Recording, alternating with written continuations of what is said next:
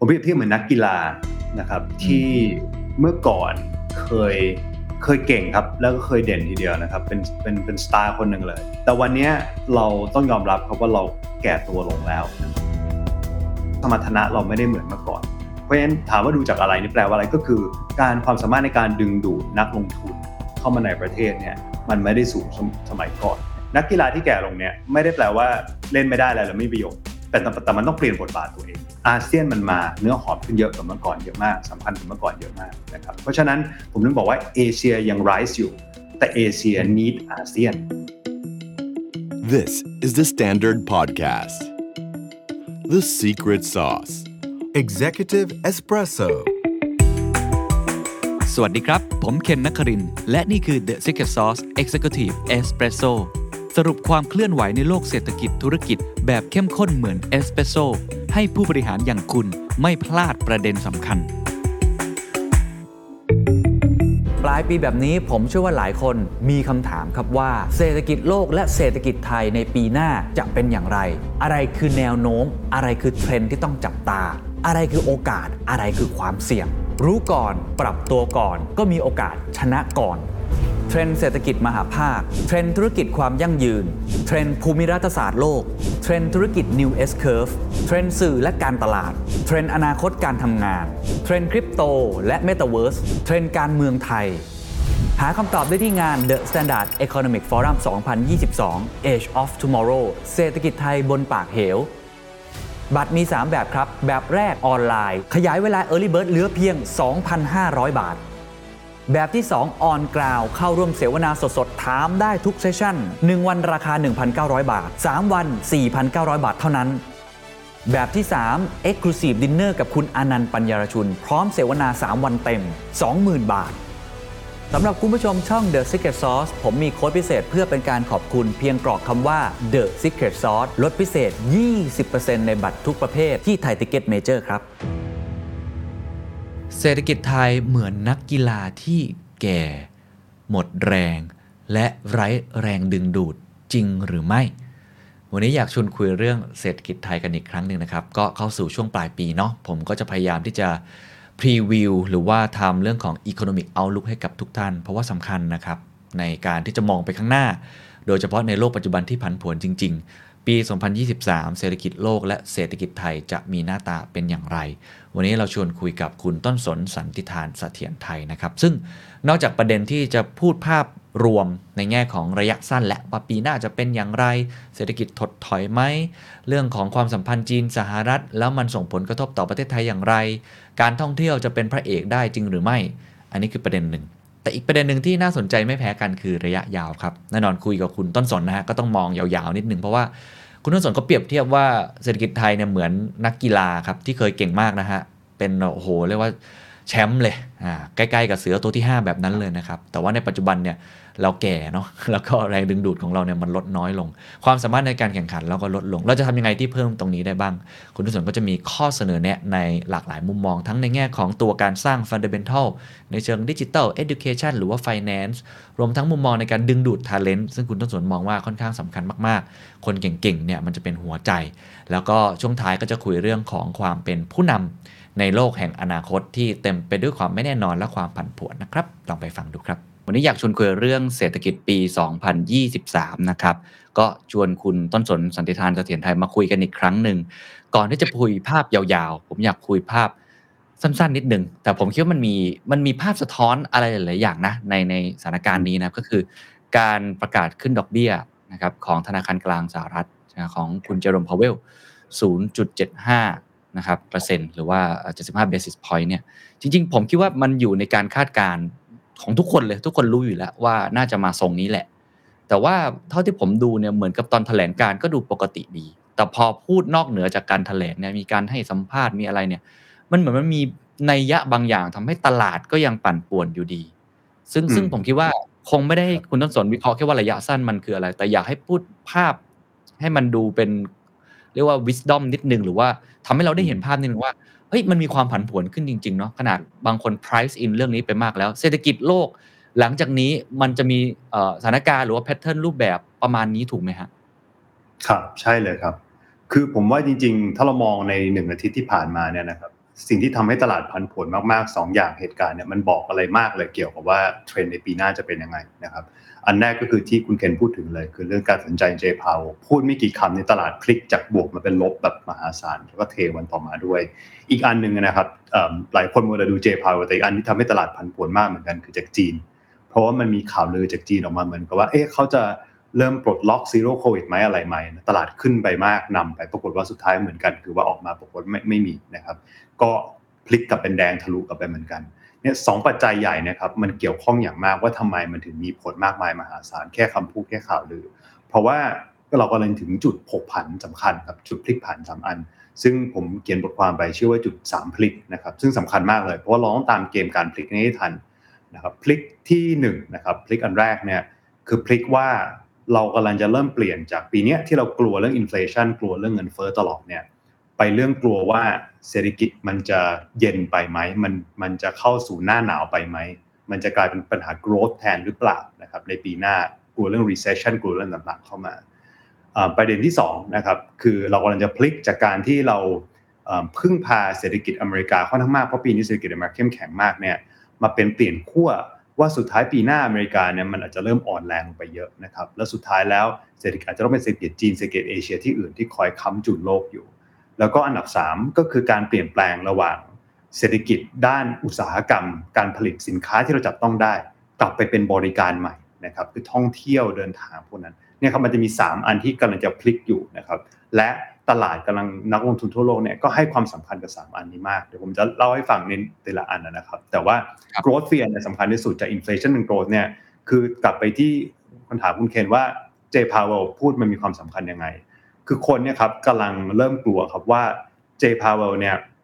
จะให้ถ้าเปรียบเทียบดอกเบี้ยนะครับ เป็นเหมือนกับยาลดความดัน ว่าตอนนี้เศรษฐกิจอเมริกาเหมือนคนความดันสูง แล้วกำลังจะ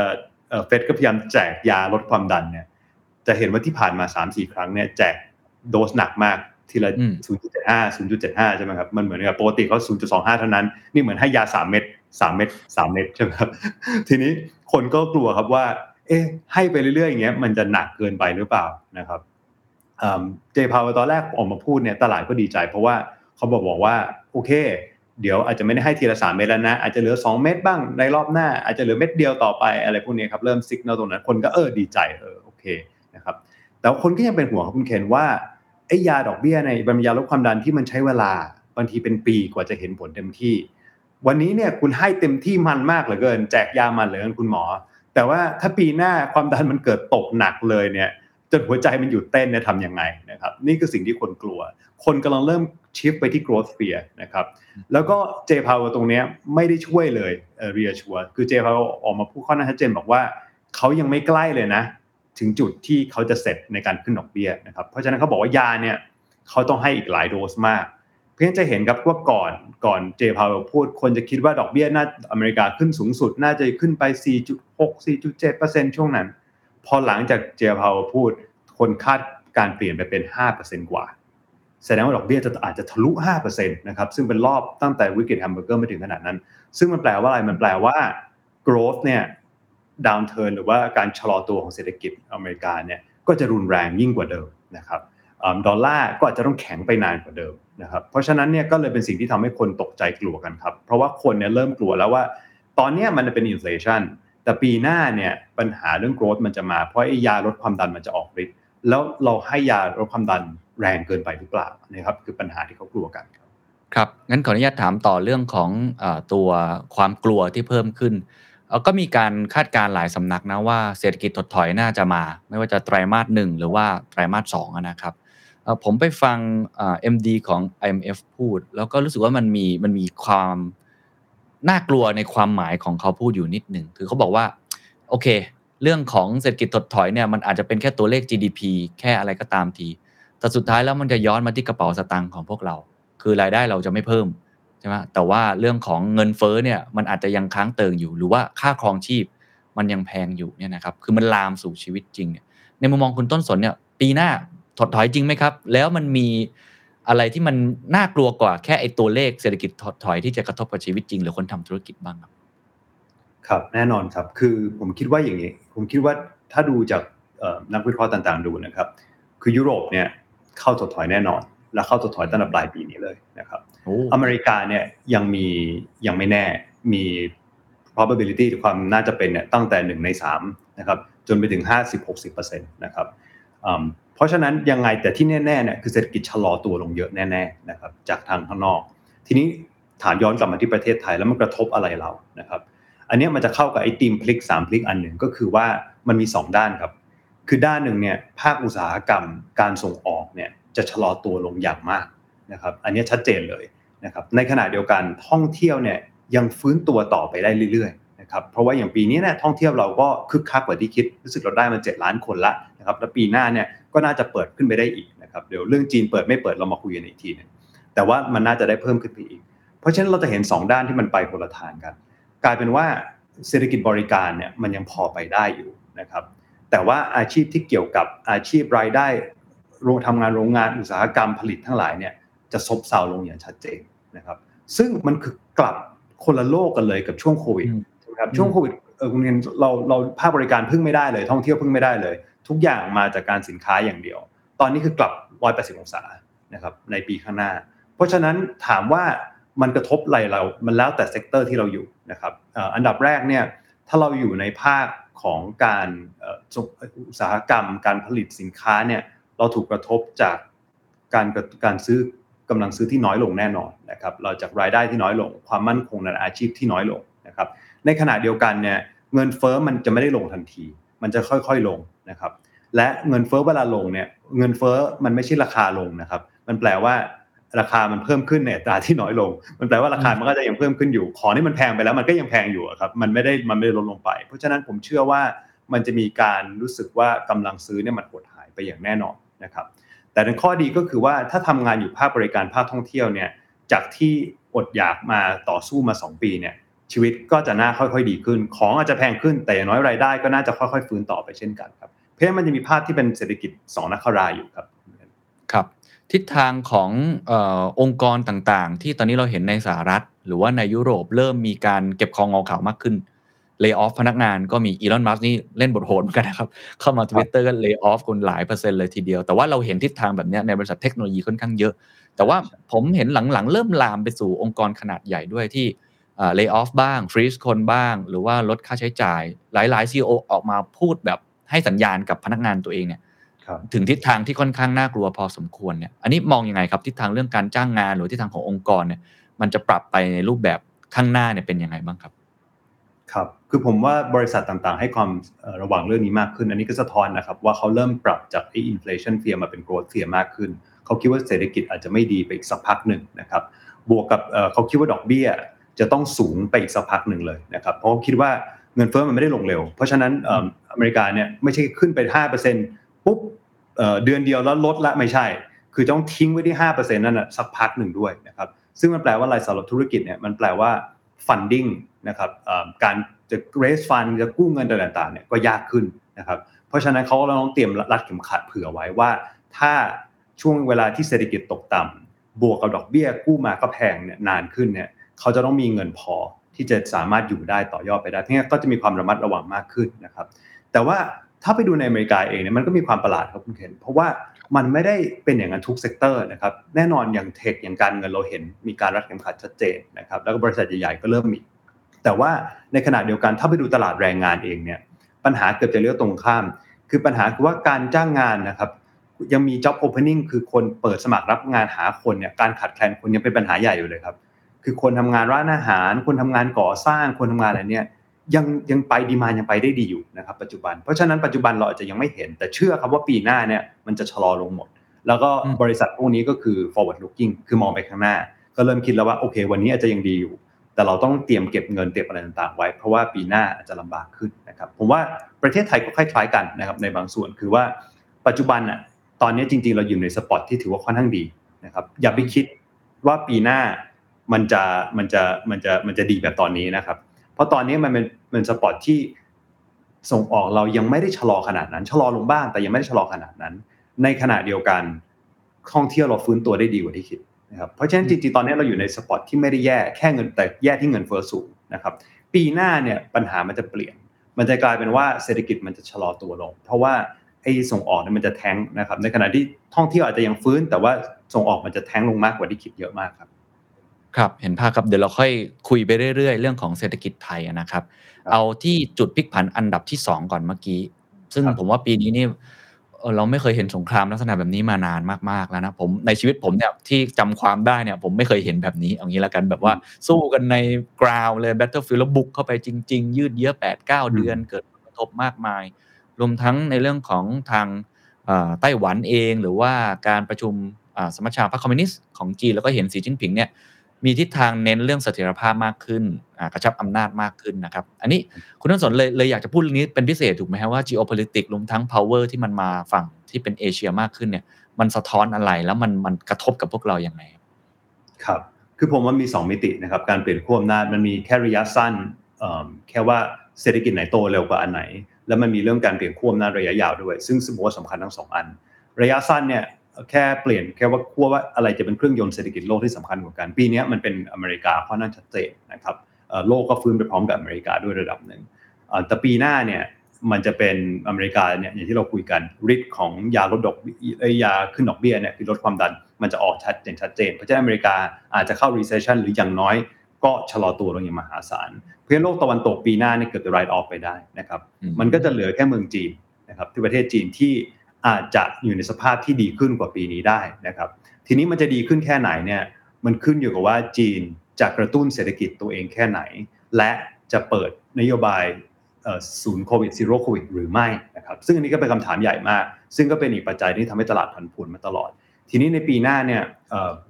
ตอนนี้คือคนเชื่อแล้วแหละว่า zero COVID คงไม่เปลี่ยนในเร็วๆนี้นะครับแต่มันก็มีคนที่มีความหวังเหมือนกันครับคุณเคนว่าปีหน้าอาจจะยังมีลุ้น ปีหน้าหลังตรุษจีนนะครับอาจจะมีลุ้นว่ามีค่อยๆ คงไม่ได้เปิดตู้มเดียวนะครับ แต่จะเริ่มมีการค่อยๆ ปล่อยผ่อนคลายมากขึ้น ถามว่าทำไมเขาถึงกะอย่างนั้น เขาบอกว่าปีนี้ยังไงไม่เปิด zero COVID อยู่แล้ว เพราะหนึ่งหน้าหนาวกำลังจะเข้ามาหน้าหนาวเป็นหน้าที่โควิดสเปรดง่ายมากนะครับผู้เชี่ยวชาญจริงก็เพิ่งออกมาบอกว่า ต้องระวังไม่ใช่แค่โควิดนะทั้งโควิดทั้งไข้หวัดใหญ่ระบาดภูมิกันตกหน้าหนาวคนอยู่ในอินดอร์กันเยอะออกกันเยอะ เพราะฉะนั้นเขาไม่เปิดตอนนี้อยู่แล้วนะครับ สองตรุษจีนเป็นช่วงที่คนกลับบ้านไปเจอกันพบปะสังสรรค์เยอะเหมือนสงกรานเราใช่ไหมครับสงกรานเรารู้เลยว่าโควิดกระฉูดทุกทีเขาก็ไม่อยากให้ผ่านตรงนั้นนะครับเพราะฉะนั้นมันมีหลายปัจจัย 3 อัตราการฉีดวัคซีนเนี่ยครับของจีน ถ้าไปดูในระหมู่คนสูงอายุจริง ๆ เนี่ยเอ่อไม่ค่อยสูงเท่าที่ควรนะครับเพราะฉะนั้นถ้าต้องการที่จะปูพื้นเพื่อรับมือการเปิดเสรีเรื่องโควิดมากขึ้นเนี่ย การเดินทางมากขึ้นเนี่ยเขาจำเป็นต้องฉีดวัคซีนของคนสูงอายุให้มากกว่านี้นะครับเพราะฉะนั้นทั้งหมดเนี่ยนักวิเคราะห์ก็เลยมองว่าเอออาจจะต้องทำทั้งหมดเนี่ยจนปีหน้า เพราะฉะนั้นปีหน้าหลังตุจีนมีรุ้นอีกครั้งหนึ่งไตรมาสสองมาดูว่าเขาจะค่อยๆปลดไหมถ้าเขาปลดล็อกเนี่ยอันนี้จะยิ่งชัดเลยครับว่าชิฟของ growth engine มันจะไปที่จีน เพราะว่านักท่องเที่ยวจีนจะเริ่มกลับมาหลายประเทศ แล้วเราก็จะหันไปพึ่งพาตรงนี้มากขึ้นนะครับทำให้ท่องเที่ยวมันฟื้นไปยิ่งกว่าเดิม เพราะฉะนั้นนี่คือการเปลี่ยน เปลี่ยนเครื่องยนต์เศรษฐกิจในแค่มองแค่ปีหน้าครับแต่ถ้าเรามองทะลุปีนี้ไปเนี่ยอันนี้จะเข้าประเด็นที่คุณเคนพูดละผมก็เหมือนกัน ผมไม่เคยเจอสงครามที่มันรุนแรงกันขนาดนี้นะครับ นักนักลงทุนเรย์ดาริโอนะครับเขาคุณเขียนหนังสือเรื่อง changing world order หรือการเปลี่ยนระเบียบโลกเขาบอกว่า ตอนนี้เรากำลังอยู่ในเฟสท้ายๆแล้วของการเปลี่ยนระเบียบโลกนะครับ ระเบียบโลกตั้งแต่เริ่มต้นมาเนี่ยคือมันจะมีขั้วอำนาจใหม่เกิดขึ้นมาเหมือนตอนอเมริกาขึ้นมาใหม่ๆหลังสงครามโลกครั้งที่ 2 เริ่มมีอำนาจเป็นเจ้าใช่ไหมครับแล้วก็เป็นเจ้าพ่อครองบัลลังก์แล้วก็ตั้งกฎกติกาต่างๆ แล้วก็จะมีช่วงที่ค่อนข้างจะ peaceful มีช่วงที่เศรษฐกิจแต่ละการเติบโต ทุกคนเป็นมิตรค้าขายกันได้อย่างดี แต่เขาบอกตอนนี้เราอยู่เหมือนเรา late regime คือช่วงท้ายของเจ้าพ่อแล้วกันนะครับ เจ้าพ่อเริ่มอำนาจหมด ถ้าเราดูหนังเจ้าพ่อทุกอันเราก็จะรู้ว่า ไม่ว่าจะเป็น Godfather จะเป็นหนังมาเฟียฮ่องกงมันเหมือนกันหมด ก็คือถ้าเจ้าพ่อเริ่มเสื่อมอำนาจเนี่ยมันจะเริ่มมีการแข่งแย่งชิงดี มันจะเริ่มมีคนมาท้าทายเจ้าพ่อเก่า มันจะเริ่มมีอำนาจขั้วอำนาจใหม่เกิดขึ้นมากมาย tension เกิดขึ้นนั่นคือสิ่งที่เราเห็นนะครับทั้งหลายอันทั้งรัสเซียทั้งยูเครน ทั้งในประเด็นเรื่องไต้หวัน ทั้งในตอนนี้เกาหลีใต้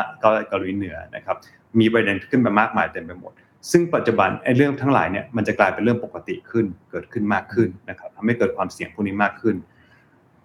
มันจะถึงสงครามเต็มที่รุนแรงไหมมีความเสี่ยงสูงขึ้นกว่าเดิมแน่นอนนะครับ แต่สำหรับสิ่งที่แน่ ๆ เลยเนี่ยสำหรับพวกเราทุกคนก็คือว่าเรากำลังเปลี่ยนอยู่ในช่วงที่เรายังไม่ถึงกับเข้าระเบียบโลกใหม่ มันยังไม่ใช่ new world order มันอยู่ในช่วง transition มันยังไม่มีเจ้าพ่อคนใหม่ แต่เจ้าพ่อคนเก่าก็ไม่ได้มีอำนาจแล้วนะครับอืมมันจะมีความแตกแยกอย่างนี้มากขึ้น ในโลกที่แตกแยกอย่างนี้มากขึ้นเนี่ยสิ่งที่ตามมาครับคุณเคนคือเราจะไม่สามารถทำธุรกิจกันโดยด้วยเบสิสของเหตุผลทางธุรกิจ หรือเศรษฐกิจได้อย่างเดิมแล้วนะครับอืมนะนะเอ่อว่าที่รัฐมนตรีนายกรัฐมนตรีคนใหม่นะครับคือรัฐมนตรีคลังปัจจุบันของสิงคโปร์พูดไว้ดีเขาบอกว่าเมื่อก่อนเนี่ยเราทำธุรกิจกันได้ แล้วเราถึงมาเป็นเพื่อนกัน แต่ในอนาคตเนี่ยเราต้องเป็นเพื่อนกันก่อน เราถึงจะทำธุรกิจกันได้อืนะครับมอืมมัน ต้องเป็นเฟรนด์กันก่อน มันต้องเชื่อใจกันได้ก่อนมันจะทำกันได้ เรื่องของ security เริ่มสำคัญยิ่งกว่าเดิม จนอาจจะมากกว่าเรื่องของ efficiency ผมยอมซื้อของจากที่ที่แพงกว่าประเทศที่แพงกว่า ถ้าผมเชื่อว่าเขาจะสามารถเป็นมิตรกันได้นะครับ เพราะฉะนั้นอันเนี้ยมันจะเปลี่ยนห่วงโซ่การผลิต เปลี่ยนความสัมพันธ์ทางด้านเศรษฐกิจในโลกใหม่หมดเลยครับ ครับซึ่งเราก็ต้องกลับมาปรับตัวเนาะจากตอนแรกเนี่ยมันมีเรียกว่า Godfather ฝั่งแมนฮัตตันตอนนี้เป็นมาเฟียอืมในฝั่งใช่จีนที่มีอำนาจเพิ่มขึ้นมา เพราะฉะนั้นตอนที่เราทำมาค้าขายกับเขาในแบบดั้งเดิมก็ต้องเปลี่ยนแปลง ซึ่งเดี๋ยวคงได้เข้ามาพูดคุยเรื่องนี้ เพราะว่าเป็นเรื่องแบบค่อนข้างระยะยาวแล้วก็มีรายละเอียดที่ซับซ้อนนะครับ แต่ว่าเรามาคุยเรื่องโจทย์ปีหน้า เมื่ออมอันสุดท้ายที่เป็นจุดพลิกผันคือจากที่เป็นเรื่องของการผลิตนะที่เป็น goods ตอนนี้กลายมาเป็น service หรือเพราะว่าภาคบริการเนี่ยอันนี้ใน มองเจาะในในภาพประเทศไทยแล้วกันนะครับ ว่าคุณต้นสนมีความมั่นใจมากแค่ไหน เห็นเขาตั้งกันบางคน 20 ล้านคน บางคนก็มองว่าเอ่อแทบจะเป็นเครื่องจักรสำคัญเลยของประเทศไทยในปีหน้าที่ทำให้อาจจะเติบโตที่ไม่เหมือนกับคนอื่นๆ คือปีนี้เราฟื้นตัวช้าถูกไหมครับ แต่คนอื่นเนี่ยเขาฟื้นไปแล้วเอ่อแต่ปีหน้ามีโอกาสที่เราจะจะฟื้นตัวได้พอสมควรเนี่ย อันนี้มองว่าโดยเลยโดยรายละเอียดเนี่ยมันมันมีโอกาสมากน้อยแค่ไหนครับ ครับเอ่อ มีครับถือว่าเราถือว่าในจุดเนี้ยเป็นความเสียเปรียบที่กลายเป็นความได้เปรียบนะครับคือว่าเราฟื้นตัวช้ากับเขาเพื่อนในปีนี้ เพราะว่าเราพึ่งพาการท่องเที่ยวต่างประเทศค่อนข้างเยอะนะครับเพราะฉะนั้นประเทศที่เขาพึ่งพาแค่เดินทางในประเทศเขาพึ่งพาสินค้าโภคภัณฑ์พึ่งพาฐานหินอย่างอินโดนีเซียเขาก็ฟื้นไปก่อนแล้วอะไรสิงคโปร์ก็พึ่งพาท่องเที่ยวเออท่องเออส่งออกเยอะๆเขาก็ฟื้นไปก่อนแล้วนะครับ เพราะฉะนั้นเราจะตกขบวนตรงนั้นนิดหนึ่ง แต่ไอ้ความช้าเนี่ยมันจะกลายเป็นประโยชน์สำหรับเราในปีหน้า เพราะฉะนั้นเราจะมีช่องให้ฟื้นขึ้นไปอีกนะครับอ่าเพราะท่องเที่ยวเราจะมันจะฟื้นได้ต่อเนื่องไปอีกนะครับทีนี้อืมอ่าเราเราตรงนั้นเนี่ยจริง ๆ ครับถามว่าเราได้เปรียบคนอื่นไหมเรามีความได้เปรียบคนอื่นตรงนั้นจริง ๆ นะครับ แต่ว่าก็แน่นอนครับก็คือเราจะพึ่งพาท่องเที่ยวมากเลยนะครับเราก็จะกลับมาเป็นไอ้โจทย์ที่เราเคยคุยกันก่อนโควิดครับผมเห็นว่าเราพึ่งพาท่องเที่ยวมากเกินไปไหมมันเป็นพระเอกตัวเดียวเลยเอ่อ มันเอ่อแล้วแล้วแล้วการท่องเที่ยวเนี่ยมันจะกลับไปเน้นปริมาณเหมือนเดิมหรือเปล่าต้องเน้นคนเยอะๆเหมือนเดิมหรือเปล่า ถ้าให้เรียนตรงๆผมคิดว่ามันคงเป็นแบบนั้นนะครับ เพราะในระยะสั้นเนี่ยเราคงบอกว่าเอ่อเลือกไม่ได้ ขออืมขอให้มีโกรธก่อนอะขอให้ฟื้นก่อนอืมอะไรก็ได้มาก่อน แล้วเดี๋ยวค่อยไปคัดคุณภาพอะไรอีกทีนะครับ ก็หวังว่าในอนาคตเราจะไม่ได้กลับไปเหมือนเดิมอีกตลอดไปอะนะครับ แต่ว่าในปีหน้าผมเชื่อว่าภาพมันคงจะเป็นแบบนั้นว่าเราก็ต้องกลับมาพึ่งพาท่องเที่ยวทีนี้แน่นอนครับ เน้น growth engine engine เดียวก็ต้องระวังเหมือนกันใช่ไหมครับ เพราะว่าเราก็โควิดมันเหมือนจะผ่านไปแต่มันก็ยังไม่ผ่านไปร้อยเปอร์เซ็นต์นะมันก็ต้องดูอีกว่ามันจะมี variation อะไรขึ้นมาใหม่ไหมนะครับ มันมีอะไรที่ทำให้มันกลับเดินทางมันสะดุดอีกหรือเปล่านะครับ หรือว่าปัญหาเรื่อง geopolitics เรื่องสงครามเรื่องต่างๆมันจะทำให้การเดินทางมันสะดุดอีกไหมพวกนี้ก็จะถือว่า sensitive เราจะ sensitive กับเรื่องพวกนี้มากนะครับอืมเอ่อเช่นเดียวกันในทางในทางเมื่อกี้ในทางลบในทางบวกก็เช่นกัน ถ้ามีข่าวเกี่ยวกับจีน เรื่องปลด zero COVID ที่เราคุยกันเนี่ยอันนั้นก็จะเป็น upside ให้เราได้มหาศาลเหมือนกันครับโดยภาพรวมจาก 3 จุดพลิกผันคิดว่าเศรษฐกิจไทยในปีหน้าเป็นยังไงฮะจะเติบโตประมาณเท่าไหร่หรือว่าคิดว่าอะไรเป็นเอ่อปัจจัยสำคัญที่จะทำให้เราอ่าโตหรือว่าไม่โตครับครับผมคิดว่าน่าน่าจะอยู่ประมาณคือตัวเลขที่มองกันก็ประมาณ3ามเปอร์เซ็นต์กว่าๆนะครับ ก็คิดว่าโดยที่คิดว่าเนื้อเนื้อในส่วนใหญ่เนี่ย มันคงมาจากการท่องเที่ยวเอ่อซะเยอะอืมมากขึ้นกว่าเดิมนะครับ แล้วก็ภาคอุตสาหกรรมก็ชะลอลงไปเยอะมาก ถามว่าอะไรเป็นปัจจัยหลักๆ เลย 2 อันก็คือ 1 อเมริกาเข้า recession หรือเปล่านะครับ อันนั้นที่หนึ่งอันที่ 2 ก็คือจีนฟื้นตัวแค่ไหนนะครับแล้วปลด zero covid ไหมผมว่าถ้าดูเรื่อง growth เนี่ยเกือบจะเกือบแค่นี้เลยครับเอ่อน่าน่าจะบอกได้เลยว่าว่าว่าโกรธเมืองไทยจะอยู่ที่ไหนปีหน้านะครับ ในประเทศแน่นอนก็ก็ก็คงมีส่วนนะครับ แต่เมืองไทยในในนโยบายในประเทศเนี่ยผมว่าไม่น่าจะมีอะไรขยับมากนักนะครับอืมเอ่อนโยบายการเงินเนี่ยยังไงก็ยังต้องเป็นการขึ้นดอกเบี้ย แต่ว่าคงไม่ได้ขึ้นแบบอเมริกาคือค่อยๆขึ้นนะครับค่อยเป็นค่อยไป นโยบายการคลังเนี่ยซึ่งเป็นตัวกระตุ้นเศรษฐกิจในประเทศเนี่ยก็คงมีทำบ้างนะครับ แต่ว่าก็ทำได้จำกัด เพราะว่าเงินเฟ้อเราก็ยังค่อนข้างสูงนะครับงบ กระเป๋าตังกระเป๋าเงินของของของรัฐบาลเองก็ไม่ได้มีมากเท่าเก่าแล้วนะครับ เพราะฉะนั้นกระตุ้นมากมายมันก็คงไม่ได้นะครับ เพราะฉะนั้นปัจจัยภายในผมว่าไม่ได้มีอะไรมากปัจจัยภายนอกสองอันนี้จะเป็นตัวขยับเยอะครับครับมีคำแนะนำถึงผู้ประกอบการไหมครับ หรือว่าคนที่เป็นเจ้าของธุรกิจ หรือว่าเป็นผู้บริหารแล้วกันว่า ปีหน้าอะไรคือสิ่งที่เขาต้องระมัดระวังเป็นพิเศษ หรือว่าความเสี่ยงอะไรต่างๆ เพราะว่าเท่าที่ดู ผมฟังนะถ้าเกิดผมอยู่ภาคบริการหรือท่องเที่ยวเนี่ยผมน่าจะต้องแบบเร่ง speed ตัวเองนิดนึงเพราะนี่คือโอกาสใช่ไหมครับทำยังไงก็ได้ให้มันกลับคืนมาให้ได้ แต่ว่าถ้าเป็นฝั่งผู้ผลิตเนี่ยอาจจะต้องดูดีๆ แล้วเรื่องต้นทุนเรื่องอะไรต่างๆ อันนี้มีคำแนะนำโดยโดยแบบกว้างๆหรือว่าบาง sector ไหมครับที่น่าจะเป็นประโยชน์ครับ ครับ ก็ผมว่าจริงๆก็อย่างที่คุณเคนพูดนะครับคือภาคภาคภาคผลิตเนี่ยก็ต้องมีการระวังเตรียมรับรับมือการชะลอตัวลงนิดนึงนะครับของจะดีแต่ว่า อย่างที่ผมว่าจริงๆมีมีความคล้ายกันอย่างหนึ่งก็คือว่าคิดเรื่องของ diversification นะครับหรือการกระจายความเสี่ยงนะครับ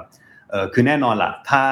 ถ้าเป็นบริษัทธุรกิจขนาดใหญ่ที่มีทั้งบริการมีทั้งสินค้าอ่าชัดเจนเลย เราก็พิเศษไปทางบริการเยอะหน่อยอะไรหน่อยนะครับแต่สมมุติว่าเราอยู่ในภาคผลิตอย่างเดียวเนี่ยเราก็ต้องดูว่าโอเค จริง ๆ มันไม่ใช่ทุกประเทศนะที่จะชะลอลงหมดใช่ไหมครับเมื่อกี้เราพลิกที่ 2 มันคือพลิกจาก ขั้วตะวันตกมาเป็นขั้วตะวันออกเอเชียใช่ไหมครับถ้าเราสามารถส่งออกไปในอินโดนีเซีย ในอินเดียนะครับหรือว่าจีนเขาเริ่มเศรษฐกิจเขาไปได้ดีเนี่ยพวกนี้ก็เป็นตลาดที่จะดีกว่าในตลาดทางตะวันตก ซึ่งน่าจะเจอ recession หรือไม่ก็เกือบจะ recession นะครับอันนี้ก็จะเป็นอันหนึ่งถ้าเป็นภาคบริการหรือท่องเที่ยวเนี่ยผมเองว่าเมื่อกี้เราคุยกันเรื่องความเสี่ยงนะครับความเสี่ยง geopolitics มันมีได้เสมอใช่ไหมครับอย่างตอนแรกสมมติเราพึ่งพานักท่องเที่ยวรัสเซียเยอะมากอย่างเงี้ยตอนที่นะครับอยู่ที่เดียวเลย พอรัสเซียมันเกิดอะไรขึ้นเราก็ไม่รู้มันจะเกิดอะไรแบบนี้ปุ๊บรัสเซียไม่มาละอ้าวเราสวยใช่ไหมครับเพราะฉะนั้นนักท่องเที่ยวเนี่ยเราก็ต้องพยายามกระจายความเสี่ยงเหมือนกันว่าให้มันมาจากหลายชาติ เพราะอย่างผมว่าไปไปมามีอะไรคล้าย ๆ กัน ไม่ว่าจะเป็นภาคบริการหรือว่าภาคอุตสาหกรรมเนี่ยนะครับพยายามกระจายความเสี่ยงดูว่า destination หรือว่าคู่ค้าเราเนี่ยมันมาจากที่ไหนคือคือสิ่งที่มันตามมากับการพลิกขั้วเศรษฐกิจจากอเมริกามาเป็นเอเชียมากขึ้นเนี่ยคือดอลลาร์ปีหน้านะครับอาจจะ อาจจะไม่แข็งแบบนี้แล้วอ๋อเหรอครับใช่ใช่อันเนี้ยคือถ้าจุดพลิกนี่มันพลิกเมื่อไหร่จริงเนี่ยครับดอลลาร์มันจะไม่ได้แข็งคือตอนนี้ดอลลาร์มันแข็งมากส่วนหนึ่ง เพราะว่าเศรษฐกิจอเมริกามันแข็งแกร่งล้ำนำทุกประเทศเหลือเกินจริงๆนะครับในปีนี้มันปัญหามันคือความดันมันสูงไปอะมัน overheat นะครับทีนี้ถ้ามันยามันเริ่มได้ผลจริง มันเริ่มไม่ overheat แล้ว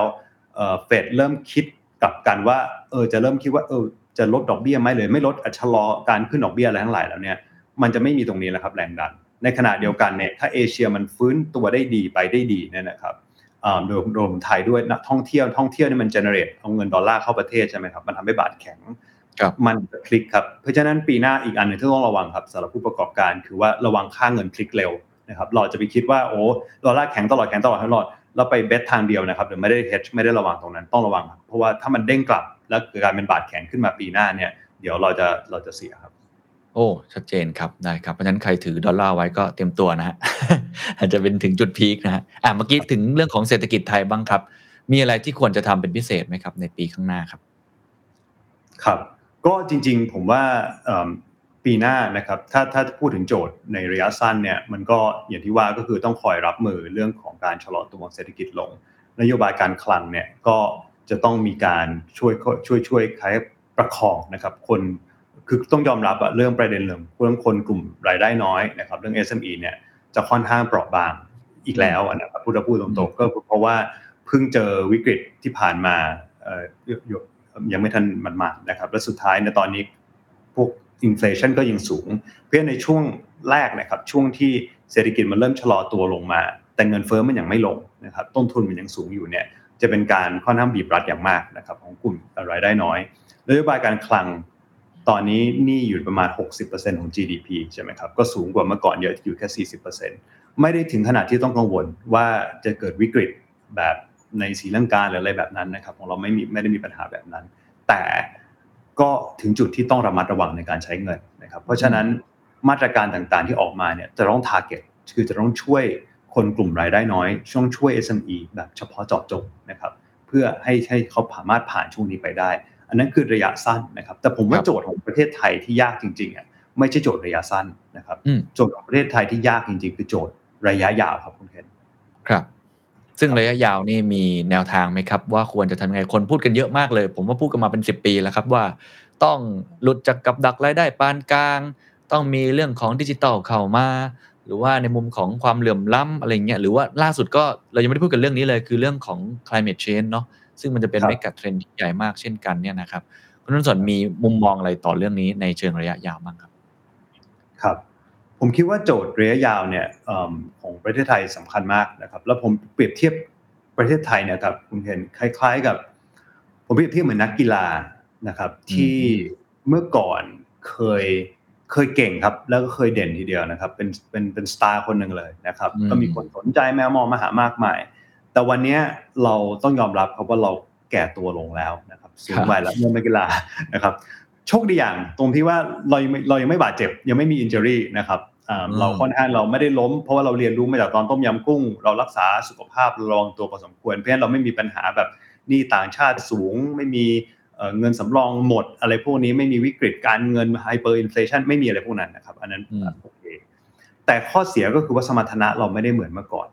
นะครับ เพราะฉะนั้นถามว่าดูจากอะไรนี่แปลว่าอะไรก็คือ การความสามารถในการดึงดูดนักลงทุนเข้ามาในประเทศเนี่ยมันไม่ได้สูงสมัยก่อนนะครับ FDI ต่างๆ มันไม่ได้เข้ามาเท่าเมื่อก่อน มันไม่ได้หมดซะทีเดียวเพราะเราก็ยังเห็นว่ามันก็ยังมีดีลใหญ่ๆเข้ามาเรื่อยๆ มีรถไฟฟ้าดีลเข้ามา มี cloud deal เข้ามานะครับ แต่เราจะเห็นว่าหลายอันเนี่ยถ้าเราไปดูเนื้อเนี่ยเขาไปที่อื่นก่อน เขาจะไปเวียดนามก่อน เขาจะไปอินโดนีเซียก่อนนะครับ หรือสิงคโปร์ก่อน แล้วเขาครับแล้วไทยก็จะได้บางส่วน แต่ว่าความเด่นความเนื้อหอมของเราเนี่ยน้อยกว่าพวกนั้น ซึ่งพวกอย่างเวียดนามกับอินโดนีเซียเนี่ยเปรียบเทียบเป็นเหมือนนักกีฬาที่สดๆเลยครับเพิ่ง draft เข้ามาเลย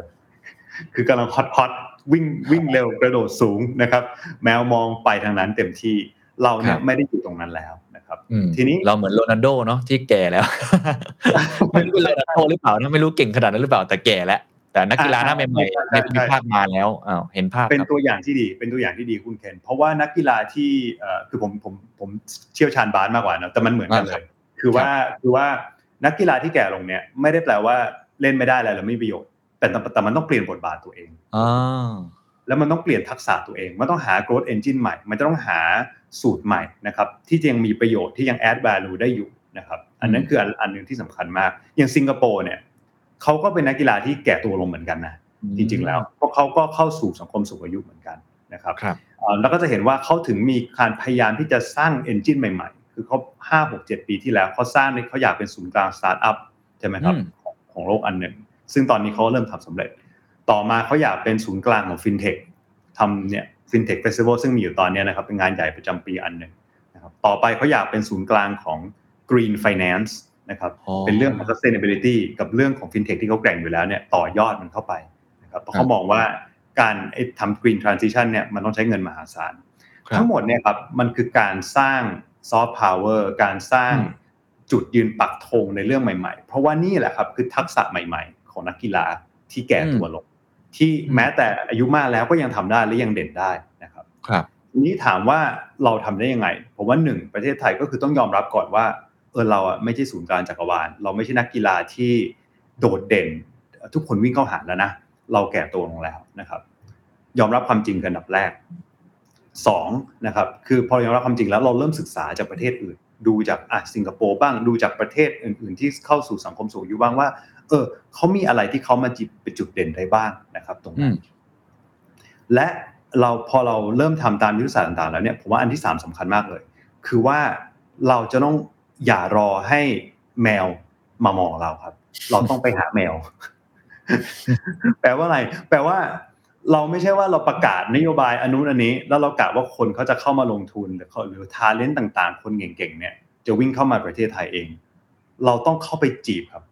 เราต้องส่งระดับผู้นำเนี่ย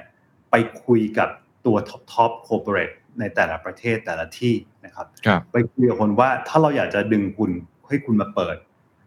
สาขาที่นี่อยากให้คุณมาเปิด R&D ที่นี่อยากให้คุณมาทำ excellent center of excellence ที่นี่ทั้งหลายเนี่ยเราต้องทำอะไรบ้าง คุณต้องการอะไร เราจัดให้เลย ต้องไปจีบอย่างนั้น active นะครับอืมเช่นเดียวกันเรื่องของ talent นะครับ อันนี้เป็นสงครามอีกอันหนึ่งที่สำคัญมากๆ ตอนเนี้ยมันชัดเจนมากว่าเป็นสงครามที่โลกกำลังแย่ง talent ซึ่งคุณเคนเราเคยคุยกันเรื่องนี้มาสองปีแล้วแล้วผมบอกว่าเดี๋ยวจะมานะ ตอนนี้มันมาเต็มที่เลย เพราะว่าทุกประเทศ ออกมาตรการวีซ่าโปรโมทอย่างมหาศาล สิงคโปร์เนี่ยออกมาสองสามชุดละที่ดึงดูด tech talent นะครับ บาหลีเพิ่งเปิดให้มี digital nomad ใช่ไหมครับ ไม่ต้องจ่ายภาษีถ้าทำงานส่วนใหญ่ไม่ได้อยู่ในอินโดนีเซียครับอังกฤษมีวีซ่าที่บอกว่าไปอยู่ได้เลยนะสองปี โดยที่ยังไม่มีงานไปหางานได้ถ้ามาจาก top university นะครับอืมฮ่องกงเพิ่งออกมาคล้ายๆกัน ทุกอันแย่ง talent ระดับ top กัน นะครับอืมเมืองไทยเองก็เหมือนเหมือนมีประกาศว่าจะเป็นทิศทางแนวนี้เหมือนกันนะครับ แต่อาจจะยังไม่ชัดร้อยเปอร์เซ็นต์ผมว่าไอ้การฉกชิงกันตรงนี้เนี่ย ในขณะที่เรารู้ว่าเราไม่ใช่นักกีฬาที่เราไม่ใช่นักกีฬาที่เด็กๆแล้ว เราต้องต้องพยายามมากกว่าคนอื่นหน่อย ต้องขัดตัวเองมากกว่าคนอื่นหน่อยนะครับ ตรงนี้เนี่ยอันเนี้ยมันสำคัญ เพราะฉะนั้นถึงเวลาเราฉกชิง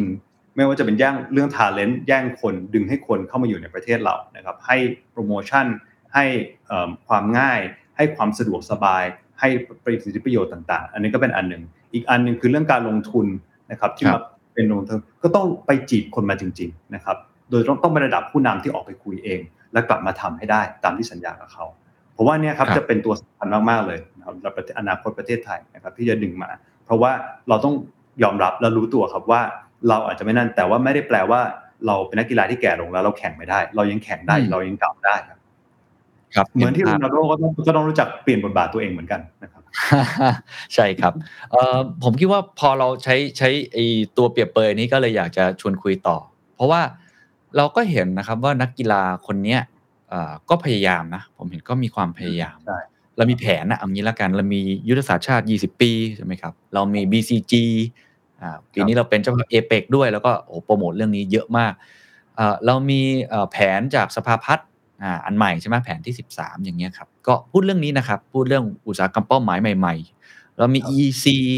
แล้วเราก็พอที่จะดึงดูดการลงทุนอย่างที่คุณต้นสนบอก Cloud Center เนี่ยวันนี้เป็นข่าวใหญ่มากเลย หรือว่าเอ่อตัวรถไฟฟ้าจากค่ายจีนแบบนี้เป็นต้นนะนะครับไอไอสิ่งที่เรากำลังทำอยู่ตอนเนี้ยเอ่อคุณต้นสนมองว่ามันมันเพียงพอไหม หรือว่าจริง ๆ แล้วมันควรจะทำอะไรเพิ่มเติมมากกว่านี้ไอการเลือกอุตสาหกรรมเป้าหมาย มันควรจะเลือกแบบไหนการที่ อืมเราทำหลาย ๆ อย่างแบบที่เรามีหลายเป็นสิบกว่าเนี่ยมันมันดิเรกชันนี้มันใช่หรือเปล่า รวมทั้งเราควรจะพอใจกับการดึงดูดแบบนี้ จริงไหมแล้วเดี๋ยวเรื่องทาเลนเราจะคุยกันต่อเพราะเรื่องนี้เป็นเรื่องร้อนนะตอนนี้อืมว่าจะขายชาติหรือกระตุ้นเศรษฐกิจกันแน่ครับเอาเรื่องแรกก่อนการลงทุนก่อนก็ได้ครับ ครับครับได้ครับเออเป็นคำถามที่ดีมากคุณเคนคือคำถามเนี้ยผมถูกถามบ่อยนะครับแล้วก็เป็นคำถามที่ที่เรียกว่าอยู่มาช้านานแล้วว่าเราเราควรจะเลือกเลือกวินเนอร์หรือว่าเลือกเลือกอุตสาหกรรมแห่งอนาคต เลือก growth engine ยังไงนะครับ แต่ว่ามันผมมาถึงจุดหนึ่งเหมือนครับคุณเคนที่เริ่มเริ่มคิดว่าความจริงไอ้การที่เรามองว่ารัฐบาลควรจะสร้างอุตสาหกรรมอะไรเนี่ยมันเป็นคำถามที่มันเป็นคำถามของของเมื่อวานหรือเปล่าคือมันเป็นคำถามของยุคอุตสาหกรรม การพัฒนาแบบยุคที่แล้วหรือเปล่านะครับครับเพราะว่าไอ้ไอเดียเนี้ยเราได้มาจากตอนที่เราดูพวกเสือสี่ตัวของเอเชียใช่ไหมครับว่ารัฐบาลเขามีส่วนมากเลยในการ activeเลือกว่าอุตสาหกรรมอะไรจะเป็นอนาคต ควรจะเป็นอิเล็กทรอนิกส์นะควรจะเป็นยานยนต์ควรจะเป็นเคมีควรจะเป็นอะไร แล้วก็มีส่วนเข้าไปช่วยพัฒนาค่อนข้างเลยอย่างอย่างลึกซึ้งนะครับ แต่ว่าของเราเนี่ยหนึ่งผมไม่แน่ใจว่ามันเหมาะกับบริบทไทยขนาดไหนนะครับ ที่รัฐเข้ามาทำขนาดนั้นสองคือโลกปัจจุบันเนี่ยมันเปลี่ยนแปลงไปเยอะเหมือนกัน คือเราจะไปคาดเดาว่าอินดัสทรีของอนาคตอุตสาหกรรมของอนาคตคืออะไรเนี่ยมันยากมากเลยครับคุณเคน เพราะไซเคิลมันมันเปลี่ยนเร็วมากใช่ไหมครับไอ้ของที่เราคิดว่ามันเป็นอนาคตชัวร์ๆเนี่ยแป๊บเดียวภายในปี 2 ปีมันมันมีคำถามว่ามันยังเป็นได้อยู่หรือเปล่านะครับอืมเพราะฉะนั้นผมก็เลยเริ่มคิดใหม่ว่าความจริงแล้วเนี่ยแทนที่เราจะไปเลือกว่าอุตสาหกรรมไหนจะเป็นอุตสาหกรรมส่งออกหัวหอกของเราเนี่ยตัวอนาคตเนี่ยซึ่งผมเปรียบเทียบฟุตบอลอีกเช่นกันนะครับ ถ้าอุตสาหกรรมตัวทับหน้าของเราเนี่ยมันเหมือนกองหน้าครับคุณเคนคือครับแทนที่เราจะไปเลือกว่าใครเป็นกองหน้า นะครับที่จะยิงประตูเนี่ยมันไม่แน่เพราะเราไม่รู้ว่าเกมในอนาคตมันจะเปลี่ยนยังไงบอลมันจะไปที่ไหนอะไรอย่างนั้นนะครับ เรามาเน้นอุตสาหกรรมที่เรียกว่ากองกลางดีกว่าไหมนะครับมอุตสาหกรรมกองกลางคืออะไร อุตสาหกรรมกองกลางคืออุตสาหกรรมที่อาจจะไม่ได้เป็นตัวส่งออกนะครับหรือ generate รายได้ส่งออกเอง แต่เป็นอุตสาหกรรมที่เสริมทุกอุตสาหกรรมเลยนะครับอืมกับกองกลางที่คอยจ่ายบอลให้กับกองหน้าครับ นะครับตัวเองจะนานๆทีลากขึ้นไปยิงเองบ้างแต่ส่วนใหญ่ส่งบอลนะครับเอ่อแล้วก็คุมเกม อุตสาหกรรมกองกลางมีอะไรบ้าง อันที่หนึ่งเลยคือจริง ๆ อุตสาหกรรมดิจิทัลเป็นเป็นอุตสาหกรรมกองกลาง อันนี้หลายหลายคนคิดอุตสาหกรรมดิจิทัลเป็นกองหน้า แต่ไม่ใช่ผมมองมันเป็นกองกลางเพราะว่าดิจิทัลเวลาพูดอุตสาหกรรมดิจิทัลเราไม่ได้หมายถึงว่าภาคไอทีนะครับอ่าครับเราบอกว่ามันคือเทคโนโลยีหรือดิจิทัลที่อยู่ในทุกอุตสาหกรรมเลย เกษตรก็มี agritech education ก็มี edtech นะครับอืมไฟแนนซ์ก็มี fintech นะครับรีเทลก็มี e-commerce คือมันมีอยู่แทรกอยู่ในทุกอันนะครับของเทคโนโลยี มันเพิ่ม productivity ให้ได้กับทุกเศรษฐกิจ ทุกภาคส่วนนะครับอันนั้นดิจิทัลหนึ่งสองเอิ่มการศึกษาครับไม่ว่าอุตสาหกรรมอะไรก็ตาม เราเราเราติดคอขวดเดียวกันหมด ขาด talent ขาดคนใช่ไหมครับเพราะฉะนั้นมันกลับมาที่เรื่อง education ร้อยเปอร์เซ็นต์จะ reskill อืมคนยังไง จะสร้างคนใหม่ให้ talent ยังไง แม้แต่ อุตสาหกรรม green นะครับ BCG อืมก็จะขาดคนมหาศาลเช่นกันนะครับจริงครับสามเอ่ออุตสาหกรรมเรื่องการเงินนะครับไม่ว่าจะอุตสาหกรรมอะไรก็ตาม ก็ต้องใช้เงิน ต้องใช้ทุนนะครับ ถ้าเอ่อเราจะสนับสนุนอันนู้นอันนี้ แต่ว่าธุรกิจในในในในในเซกเตอร์นั้น SME เซกเตอร์นั้นสตาร์ทอัพเซกเตอร์นั้นเข้าไม่ถึง VC เข้าไม่ถึงเงินทุน เขาก็โตไม่ได้ไปไม่ได้ เขาไม่มีเงิน R&D เข้าไปไม่ได้นะครับเพื่ออุตสาหกรรมการเงินก็เป็นอีกตัวหนึงนะครับเอ่ออีกอันหนึงอาจจะเป็นเรื่อง healthcare นะครับถ้าอันนี้ก็เรื่องคนเหมือนกัน ถ้าถ้าถ้าคนป่วยกันหมดนะครับไม่มีไม่มีสุขภาพก็ทำงานไม่ได้นะครับ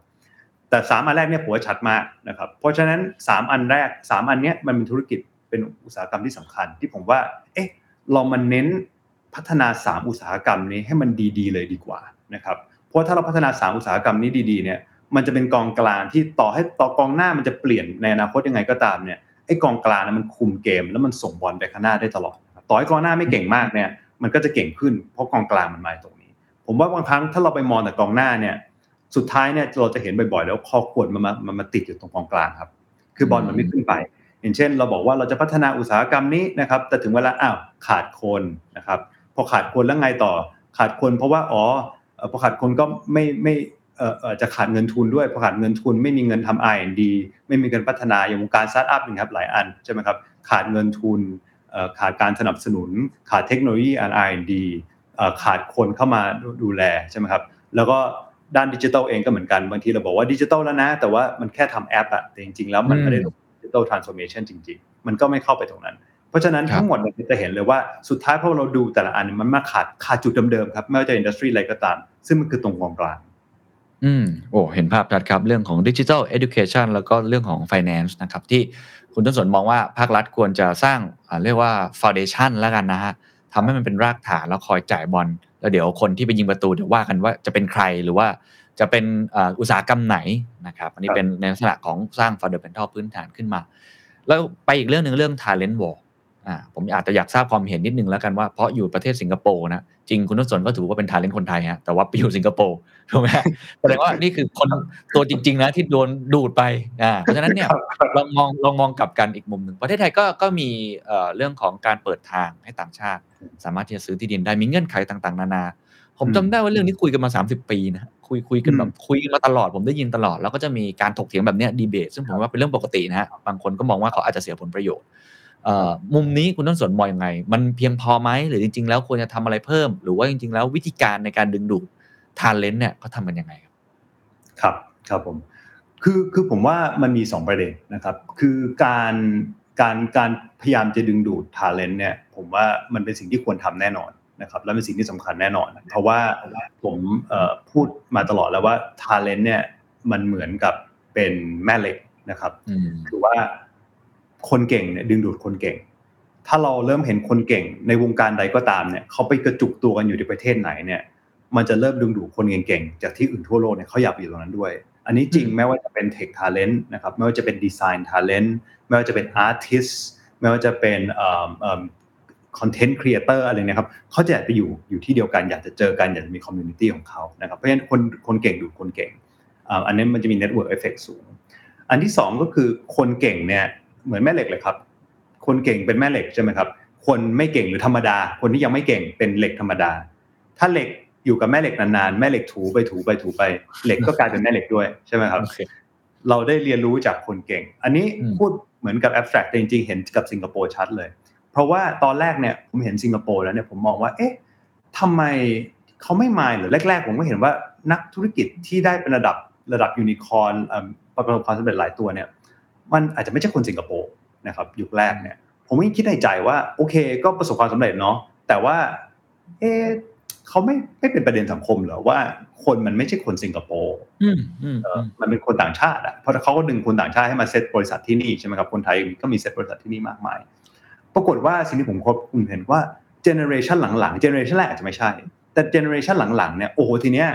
entrepreneur ระดับสิงคโปร์ที่แบบระดับประสบความสำเร็จเนี่ยเอ่อเต็มเลยนะครับเนี่ยอืมอย่างอย่างเอ่อพอพอมีแล้วแล้วถามว่าพวกนี้มันมาจากไหนพอไปดูประวัติของเขาเนี่ยครับ มันจะเห็นเลยว่ามันแตกตัวมาจากบริษัท tech ใหญ่ ๆ ก็คือไอ้อืม generation แรกพวกนี้แหละก็คือทำงานเป็นพนักงานของบริษัท generation แรกนั่นแหละ แล้วก็ได้ความรู้ได้อะไรมานะครับจากการทำงานในบริษัท tech พวกนี้ ถึงเวลาก็ spin-off มาทำของตัวเองนะครับ เพื่อนจะเห็นเลยว่าบางทีเขาเรียกกันนะครับเขาภาษาบางทีเขาที่นี่เขาเรียกกันว่าอ๋อบริษัทนี่คือมาเฟียจากที่นี่นะครับเพราะมันคือสิทธิ์เก่าอะคือเหมือนสิทธิ์เก่าอ๋ออันนี้นี่คือสิทธิ์เก่าซีนี่คือสิทธิ์เก่า Grab นี่คือสิทธิ์เก่า Lazada นี่คือสิทธิ์เก่าอะไรเงี้ยเต็มไปหมดเลยออกมานะครับที่มาทำของตัวเองต่อนะครับแล้วก็พัฒนาต่อไป เพราะฉะนั้นจริง ๆ แล้วเนี่ยอันนี้มันเห็นชัดเลยเป็นภาพว่าแม่เหล็กมันมันสร้างแม่เหล็กใหม่ๆ ออกมาอีกมากมายเลย แล้วมันก็กระจายออกไปนะครับเป็นทาเลอืนมทีนี้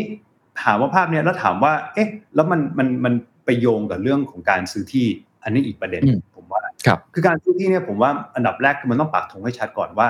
ทำไมถึงเปิดให้มีการซื้อที่นะครับ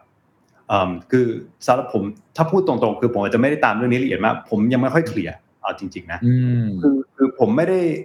ผมไม่ได้มีคิดว่ามันผิดในตัวมันเอง ไม่ใช่ว่าการขายที่ดินให้ต่างชาติ หรือการขายคอนโดให้ต่างชาติหรืออะไรก็แล้วมันผิด ผมไม่ได้คิดว่าเป็นอย่างนั้นผม อืมอยู่เห็นหลายประเทศทำอย่างนี้ เพียงแต่ว่ามันเป็นการตัดสินใจทางธุรกิจอะครับ คือมันต้องคิดว่ามันต้องเป็นดีลที่ดี คือถ้าเราจะให้เขาอันนี้เนี่ย เราได้อะไรนะครับคืออยากได้อะไร เราอยากได้เงินเหรอ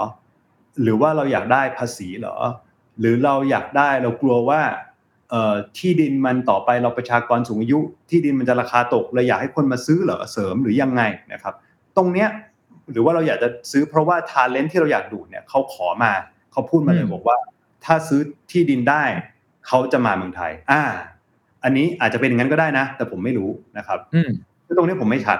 ผมก็เลยไม่แน่ใจว่าไอ้ที่เขาหยิบยื่นตรงนี้ให้เนี่ยเขาอยากได้อะไร เพราะมันเป็นไปได้หลายอย่างนะครับ ในส่วนตัวของผมถ้าถ้ามันเป็นอย่างนี้นะ ถ้ามันเป็นว่า talent หลายกลุ่มที่เราไปคุยมาแล้วทำ research มาแล้ว survey มาแล้วเนี่ยชัดเจนว่าเขาบอกว่า pain point ของประเทศไทยคือเขาอยากอยู่ประเทศไทยมากเลย แต่ประเทศไทยซื้อที่ดินไม่ได้ ถ้าซื้อที่ดินอยู่บ้านได้ในขณะนี้เนี่ยเป็น resident ของเขาเองเนี่ยเขายินดีมากที่จะย้ายครอบครัวมาอยู่ที่นี่แล้วทำงานที่เมืองไทย อ่า อย่างนี้ผมเห็นว่ามีเหตุผลนะครับอืมและรายละเอียดมันมาปรับได้ว่าโอเค ถ้าเราเป็นห่วงเราจะบอกว่าถ้างั้นเราเซตเป็นโซนได้ไหม เราอยากจะให้โซนเป็นโซนของเอ่อสมมติเราจะดูด tech สตาร์ทอัพเอ่อเอ่อ talent นะครับ แล้ว tech talent เนี่ยเขาอยากจะอยู่ executive เขาอยากจะอยู่ในอาจจะ เซตให้เขาเป็นบางจังหวัดได้ไหมอะเป็นแบบภูเก็ตเป็นเชียงใหม่หรือเป็นบางบางบางที่นะครับหรือช่วงโซนแถว EEC ก็อาจจะเปิดเป็นโซนๆก็ได้ ซึ่งมันก็จะทำได้หลายอย่าง แต่อันดับแรกมันต้องรู้ก่อนว่า objective อะมันคืออะไร ที่เราจะครับทำซึ่งอันเนี้ยผมยังหาไม่ค่อยเจอ คือผมเห็นอืมประกาศออกมาแล้วว่ามันมีอย่างนี้ แต่ผมไม่แน่ใจว่าอันเนี้ยมันไปตอบโจทย์เรื่อง talent ยังไงนะครับ เพราะว่าเอาจริงๆ talent ที่ผมรู้จักเนี่ยก็ไม่ใช่ talent ที่จะยึดติดกับการซื้อ ซื้อที่ดินขนาดนั้นถ้าพูดตรงๆนะผมก็เลยไม่แน่ใจว่าเออแต่ผมไม่ได้รู้จักหมดไงเขาอาจจะไปคุยกับบางกลุ่มที่ผมไม่รู้จักก็ได้ใช่ไหมผมก็นึกว่า talent ของผมคือจริงๆเขาซื้อคอนโดเอ่ออยู่ได้เอ่อมีคอนโดซื้อวิลล่าอย่างพอพอได้นะครับ แล้วก็เอ่อเข้าง่ายออกง่ายนะครับเอ่อเรื่องภาษีพวกนั้นน่าจะเป็นโจทย์ใหญ่มากกว่า ผมก็เลยไม่แน่ใจว่าซื้อที่ดินนี้มันตอบโจทย์หรือเปล่าเนี่ยครับครับอันนี้ก็เป็นเป็นคำถามที่อาจจะตั้งไว้ครับ ครับเคลียร์ครับว่าจริงๆ หลัก ๆ คือเราต้องการอะไรอะอ่าเราต้องการอะไรกันแน่สองคือเขาต้องการสิ่งนั้นจริงหรือเปล่า ซึ่งอันนี้ครับผมคิดว่าคุณผู้ชมที่ชมอยู่ถ้าเห็นรายละเอียดอาจจะคอมเมนต์กันเข้ามาได้เนาะว่าสิ่งนี้มันตอบโจทย์จริงหรือเปล่า ผมก็พูดตามตรงคล้ายๆคุณต้นสนผมตามข่าวตลอดละเอียดระดับหนึ่งก็ไม่ค่อยเห็นเหมือนกันว่า สิ่งนี้มันมันต้องการอะไรกันแน่ และอ่าในกระบวนการที่เขาหามาก่อนจะมาเป็นเงื่อนไขเนี่ยมันมันมาจากไหนอะซึ่งอันนี้น่าสนใจก็เลย ถามคุณต้นสนต่อแล้วกันในฐานะที่เป็น expat อ่าที่ไปอยู่ที่สิงคโปร์น่ะอืมอะไรครับทำให้ตัดสินใจไปอยู่ครับ ถ้าไม่เกี่ยวกับเรื่องของบริษัทอย่างเดียว แต่ในแง่ของการดึงดูดของภาพรวมอ่าทั้งหมดที่ทำให้ทาเลนต์อย่างคุณต้นสนเนี่ยสนใจที่จะไปอยู่ที่นู่นครับออืมครับผมคำถามที่ดีมากครับ คือผมอาจจะแบ่งแบ่งเป็นสองส่วนนะครับ ระหว่างเหตุผลที่ทำให้มาอยู่ที่นี่แต่ละต้น กับเหตุผลที่ทำให้อยู่กับที่นี่ต่อมาเรื่อยๆนะครับอ่ามันมันไม่เหมือนกันซะทีเดียวนะครับ เหตุผลที่มาตอนมาเนี่ย ผมว่ามันมาจากงานแต่อันนี้ก็น่าสนใจครับ เพราะว่าเหตุผลที่อยากอยู่ที่นี่เนี่ยจริง ๆ แล้วคือไม่ได้อยากอยู่ที่นี่ซะทีเดียว แต่อยากจะได้งานที่มันเป็น regional หรือ global นะครับ และอยากจะอยู่ในเอเชียพอพอตั้งโจทย์แค่นี้ครับคุณเคนตอนที่ผมอยู่อเมริกาพอเรียนจบกลับมาเนี่ยจบเอกกลับมาเนี่ยผมมีผมมีโจทย์แค่นี้ ถ้างานแบบนี้มันมีเมืองไทย ผม happy อยากไปเมืองไทยเลยนะครับ แต่มันไม่มีครับคุณเคนคือมันมันมันแทบไม่มีเลยงานที่มันเป็น regional global ถ้าเราจะทำแบงค์ทำอะไรเข้าเมืองไทยปุ๊บแปลว่าคุณดูเมืองไทยอย่างเดียวนะครับทีนี้เมืองไทยมันเนี่ยก็ยังก็ก็จะมีโจทย์นี้ว่าเมืองไทยก็เป็นตลาดที่ดีแหละใหญ่ระดับหนึ่งแต่มันมันก็ไม่ได้ใหญ่พอที่มันไม่ใช่แบบว่าโอ้โหคุณดูเมืองจีน หรือคุณดูอินเดียอะไรมันไม่ใช่อย่างนั้นนะครับ เพราะฉะนั้นมันอย่างน้อยคุณต้องอยากดูอาเซียน แต่ว่าถ้าอยู่อยากดูอาเซียนอะไรเป็น regional เมื่อไหร่เนี่ยมันไม่อยู่ในเมืองไทยละนะครับมันจะเหลือแค่2 choice ในเอเชียส่วนใหญ่ก็คือไม่ฮ่องกงก็ก็สิงคโปร์ทีนี้ยุคนั้นเนี่ยมันเป็นยุคที่ฮ่องกงเขาเริ่มเน้นจีนมากขึ้นเรื่อยๆมันเริ่มแบ่งกันชัด ว่าฮ่องกงจะเน้นจีน สิงคโปร์จะเน้นเซาท์อีสเอเชียเพราะฉะนั้นผมก็เลยมาที่สิงคโปร์นะครับแล้วนั่นก็เป็นเหตุผลที่หลาย ๆ คนเนี่ยถ้าที่ผมเคยคุยเนี่ยก็มีปัญหาเดียวกันนะครับว่าบางทีอยู่ที่นี่แล้วบางทีอยากกลับเมืองไทยแล้วอะ แต่เมืองไทยไม่มีงานแบบระดับ regional ให้ทำนะครับเพราะฉะนั้นเนี่ยมันก็เลยเป็นประเด็นหนึ่งที่ที่นั่นคือตัวผมเองเนี่ยปัจจุบันเนี่ยผมก็ก็มีแผนจะย้ายเมืองไทยกลับเมืองไทยเหมือนกันนะ แต่ว่าคือด้วยความที่ผมคุยกับบริษัทสนิทกันจนระดับหนึ่งจนรู้ว่าอะบทบาทผมอยู่ที่ไหนผมก็ทำได้นะครับเพื่อนผมอาจจะสามารถย้ายตัวเองได้ แต่ว่าถ้าถ้าคนหางานเฉยๆเนี่ยมันทำไม่ได้ คือประเทศไทยเนี่ยผมคิดว่ามีความดึงดูดเป็นเสน่ห์ธรรมชาติอยู่แล้ว หลาย ๆ อย่างที่ทำให้ นักท่องเที่ยวเมื่อก่อน 40กว่าล้านคนมาใช่ไหมครับ แต่ว่าจะต่อเป็นโจทย์ให้เขาว่าทำไมเขาจะอยู่ทำงานที่นี่เนี่ยผมว่าอันนั้นมันจะต้องทำอะไรเพิ่มอีกพอสมควรนะครับ เรื่องความสะดวกเรื่องคุณภาพชีวิต โดยเฉพาะถ้าเป็นกรุงเทพนะครับผมว่าที่อื่นอาจจะโอเคแต่ถ้ากรุงเทพเรื่องรถติดเรื่องพักเรื่องอะไรต่างๆเนี่ยผมว่ามันมีอะไรต้องแก้อีกพอสมควรนะครับนั่นนั่นเป็นโจทย์หนึ่งที่ทำให้ผมตอนที่มีครอบครัวเด็ก ๆ เนี่ยถือว่าอยู่ต่อมาเรื่อยๆอย่างค่อนข้างสบายใจ นะครับคือเพราะว่าถ้ามันถ้าปัจจัยต่างๆ มันแย่มากคุณภาพชีวิตมันแย่ผมคงนั่งคิดทุกวันนะว่าเอ๊ะเมื่อไหร่เราจะย้ายออกนะครับ แต่ด้วยความที่มันค่อนข้างสบายสำหรับคนที่มีครอบครัวเล็กเนี่ยมันก็เลยทำให้ซึ่งผมก็เชื่อว่าหลายคนเนี่ยเขาก็มีโจทย์เดียวกัน ที่เขาเป็น executive แล้วมีครอบครัวนะครับ ครับโอ้ผมว่ามันเป็นมิติที่บางครั้งไม่ใช่แค่เรื่องของการให้สิทธิทางภาษีเนาะไม่ใช่เรื่องแค่ดึงดูดการลงทุนในเรื่องเรื่องที่เป็นแบบ hard side อะเช่นธุรกิจแต่ว่าการใช้ชีวิต ก็มีส่วน ซึ่งผมวันนี้เห็นประเทศไทยก็พยายามนะครับ สร้างโรงเรียนนานาชาติดีๆเนาะสร้างอะไรต่างๆแต่โดยภาพรวมใช่ครับ แต่โดยภาพรวมก็ก็ต้องยอมรับเหมือนกันว่าในหลายๆมิติเราก็ยังมีหลายสิ่งที่ต้องพัฒนานะครับอะชัดเจนเรื่อง Talent Wall ฮะเรื่องสุดท้ายแล้วกันนะครับ ผมเห็นจริงๆคุณทศมเตรียมมาเนาะว่า 3 สิ่งที่ที่ประเทศไทยควรจะทำนะในปีข้างหน้า ซึ่งเท่าที่ผมดูเนี่ยส่วนใหญ่จะเป็นเรื่องของเอ่อเรียกว่าความท้าทายเฉพาะตัวของไทย หรือว่าปัญหาที่เราสะสมมานาน อย่างเช่น ความเหลื่อมล้ำการเข้าถึงเรื่องดิจิตอลอะไรต่าง ๆ มันสำคัญยังไงทำไมคุณต้นสนคิดว่าเป็น 3 สิ่งที่เราต้องทำอ่าครับใช่ครับคืออันนี้พูดถึงเทรนด์จริงๆมันเป็นเทรนด์ของอนาคตที่สำคัญ 3 เทรนด์นะครับซึ่งเป็นเทรนด์ที่เราพูดกันตั้งแต่ก่อนตั้งแต่ช่วงโควิดเกิดแล้วว่าโลกมันจะเปลี่ยนแล้วมันจะมี 3 เทรนด์ที่มาค่อนข้างแรงมากเป็น megatrend เลย อันที่หนึ่งก็คือเรื่องของเศรษฐกิจ สีเขียวหรือเรื่องความยั่งยืนนะครับ ESG environmental social governance ใช่ไหมครับ อันนึงคือเรื่องเทรนด์ดิจิทัลแล้วก็อันนึงคือเรื่องของว่าการผงาดขึ้นเปลี่ยนขั้วอำนาจมาเป็นเศรษฐกิจเอเชียมากขึ้น จากที่เดิมเป็นอเมริกาเป็นหลักนะครับ คือที่ผมกลับมาดู3ธีมนี้ใหม่เนี่ยก็เพราะว่า3ธีมเนี่ยมันถูกเขย่ามากเลยในปีนี้นะครับ คือจริง ๆ แล้วเราเกือบจะเห็นว่ามันเกิดไปตรงข้ามเราเคยคุยกันคุณเคนเรื่องของ revenge of the old economy ว่าเศรษฐกิจเก่ามันเหมือนมาแก้แค้นนะครับปีนี้เราเห็นว่าโอ้โหหลายประเทศวิ่งกลับไปหาพลังงาน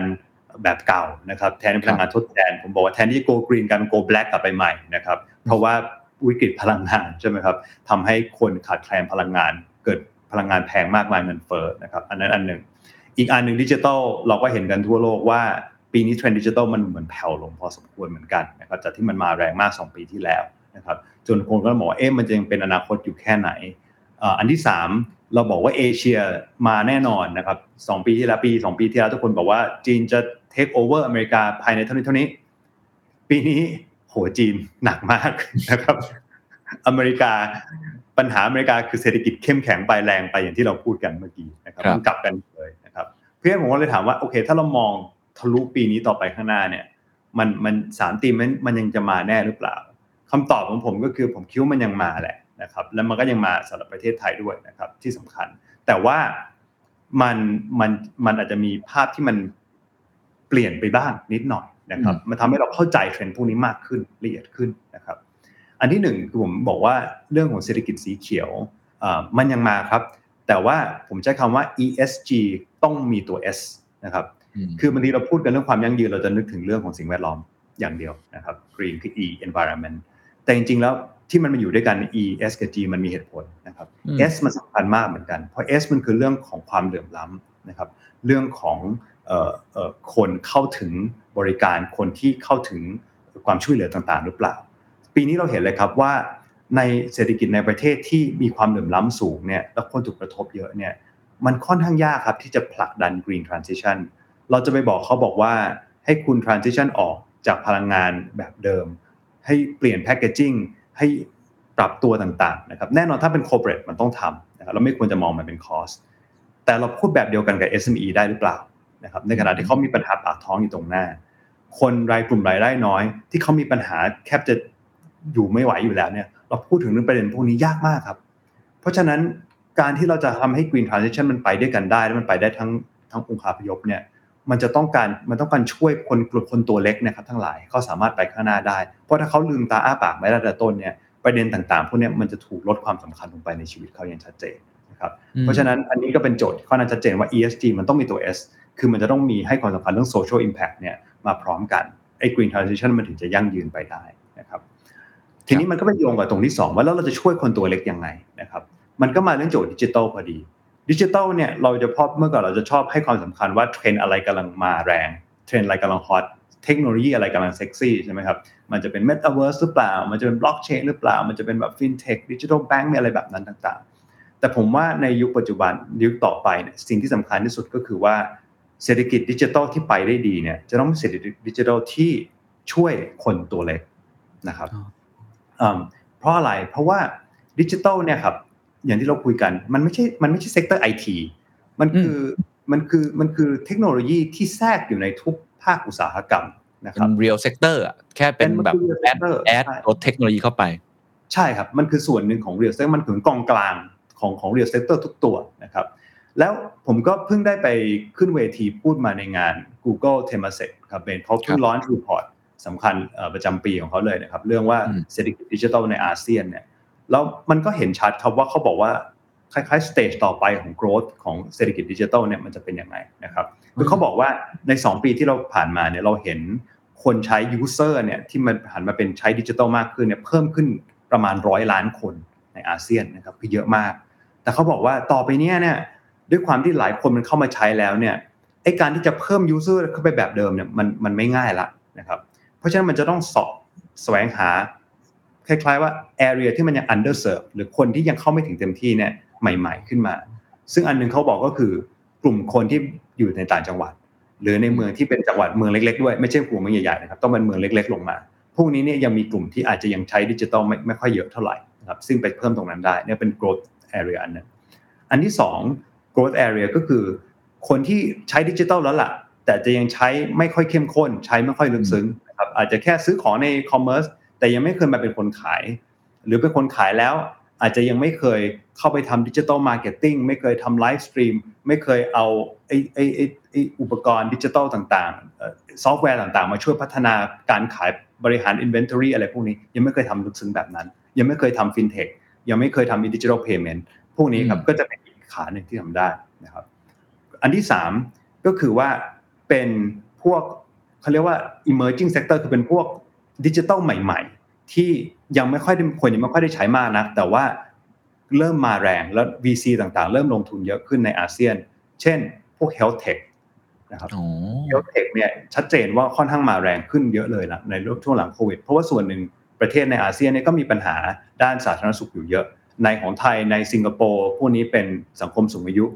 ในอินโดนีเซียในฟิลิปปินส์คือเป็นเกาะๆคนเข้าไม่ถึงนะครับ เพราะฉะนั้น tech มาช่วยตรงนี้ได้เยอะ education edtech เป็นอีกอันหนึ่งที่มาแรงเพราะว่าการศึกษาการ reskill สำคัญมากนะครับ แล้วหลายคนก็เข้าไม่ถึงการศึกษาเต็มที่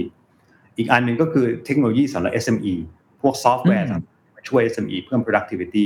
99%ของธุรกิจในอาเซียนเป็น SME นะครับตอนนี้ต้องการเพิ่ม productivity อย่างมหาศาลเพื่อลดต้นทุนต่างๆ ซอฟต์แวร์พวกนี้ต่างๆ เข้ามาช่วยได้ e-commerce เข้ามาช่วยได้ เพราะฉะนั้นเนี่ยครับจะเห็นว่า area ของ growth ในอนาคตเนี่ยไม่ว่าจะเป็นต่างจังหวัด ไม่ว่าจะเป็นช่วย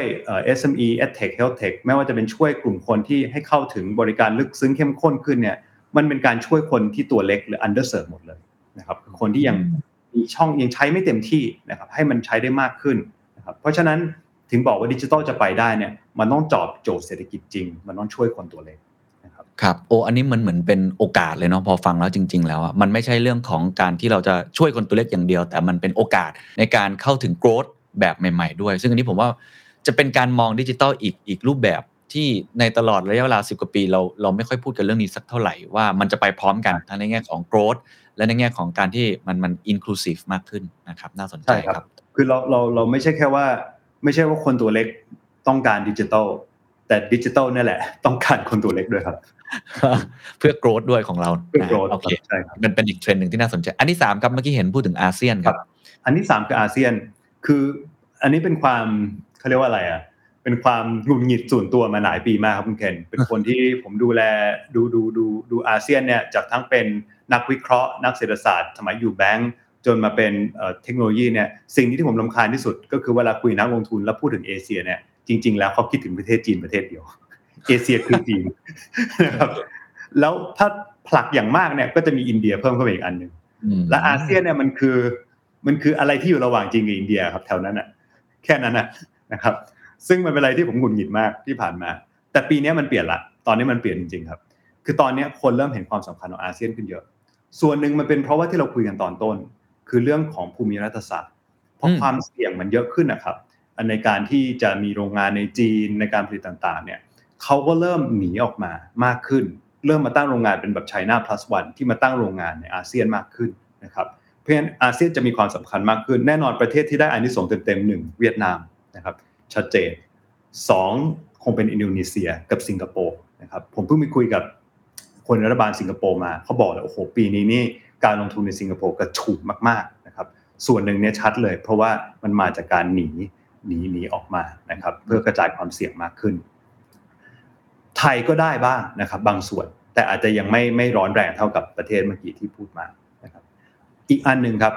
นอกจากเรื่องของลงทุนแบบลงทุนตั้งโรงงานตั้งการผลิตแล้วเนี่ย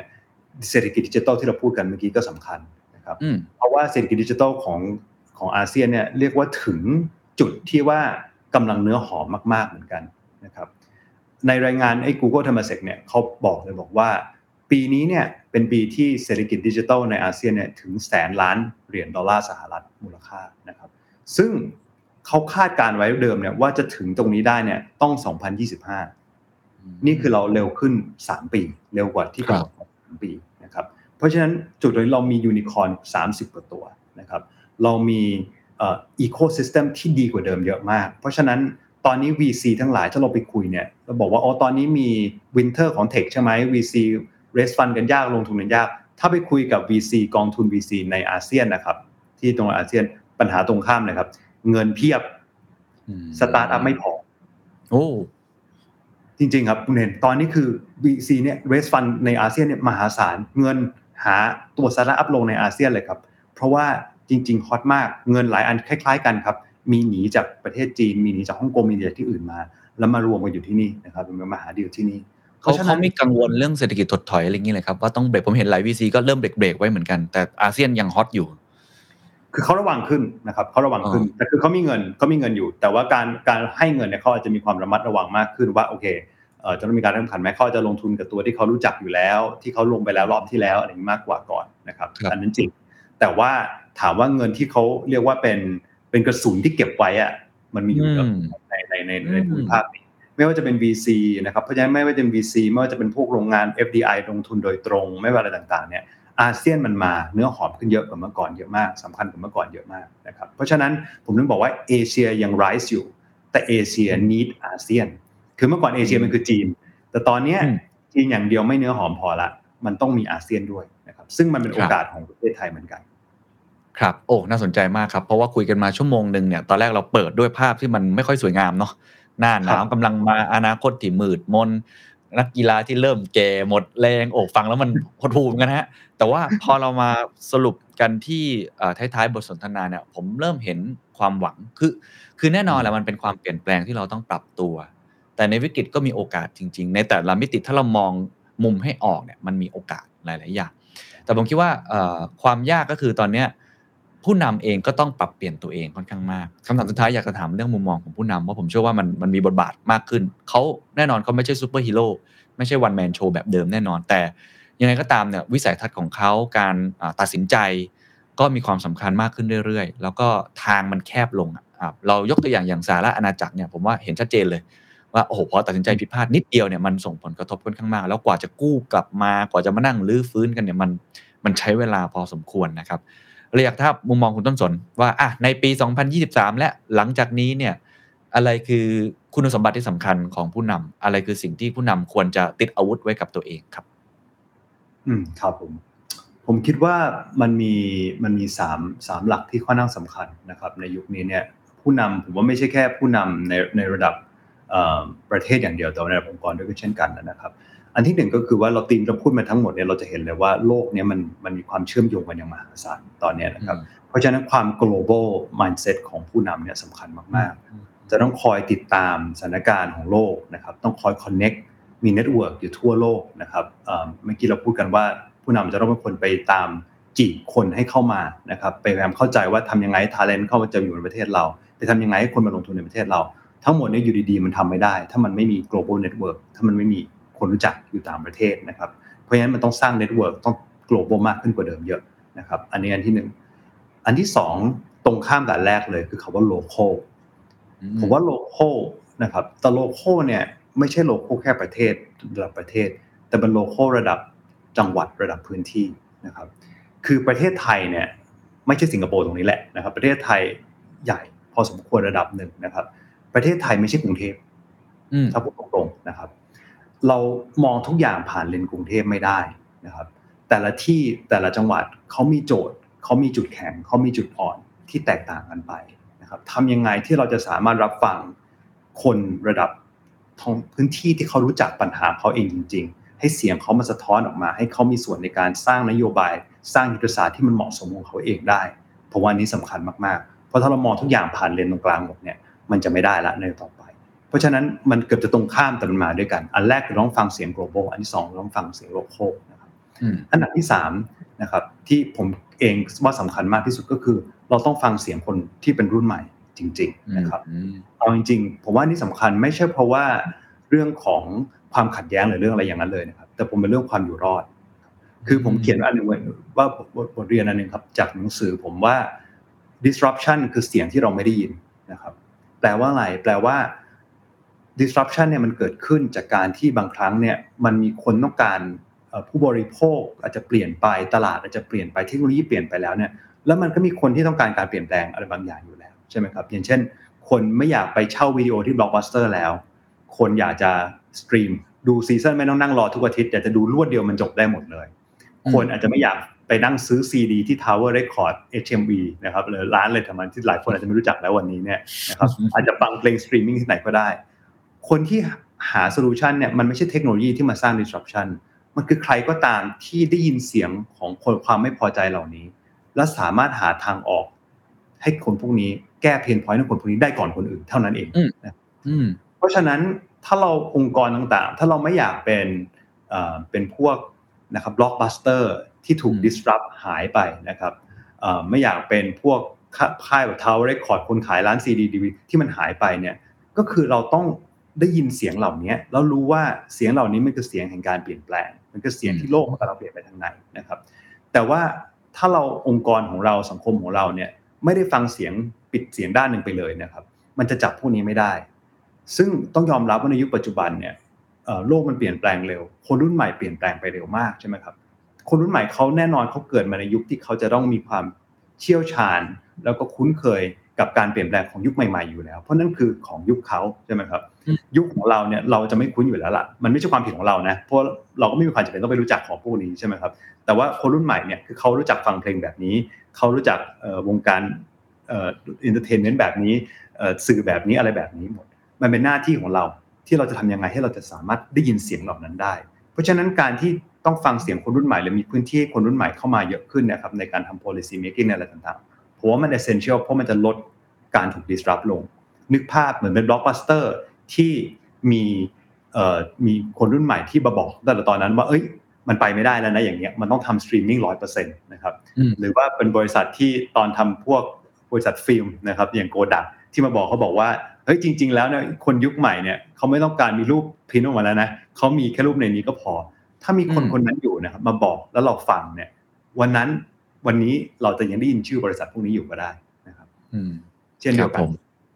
กับ global local แล้วก็ฟังเสียงไม่ใช่แค่คนรุ่นใหม่อย่างเดียวนะ แต่เสียงความต้องการใหม่ๆ ที่มันสอดคล้องกับความเปลี่ยนแปลงของยุคสมัยนะครับ เป็นคำแนะนำที่ดีมากๆนะครับ วันนี้ขอบคุณคุณต้นสนมากครับ ครับ ขอบคุณครับ สวัสดีครับสำหรับผู้ที่อยากรู้ว่าเทรนด์เศรษฐกิจมหาภาคในปี 2023 จะเป็นยังไง รวมทั้งเศรษฐกิจไทยจะเป็นอย่างไร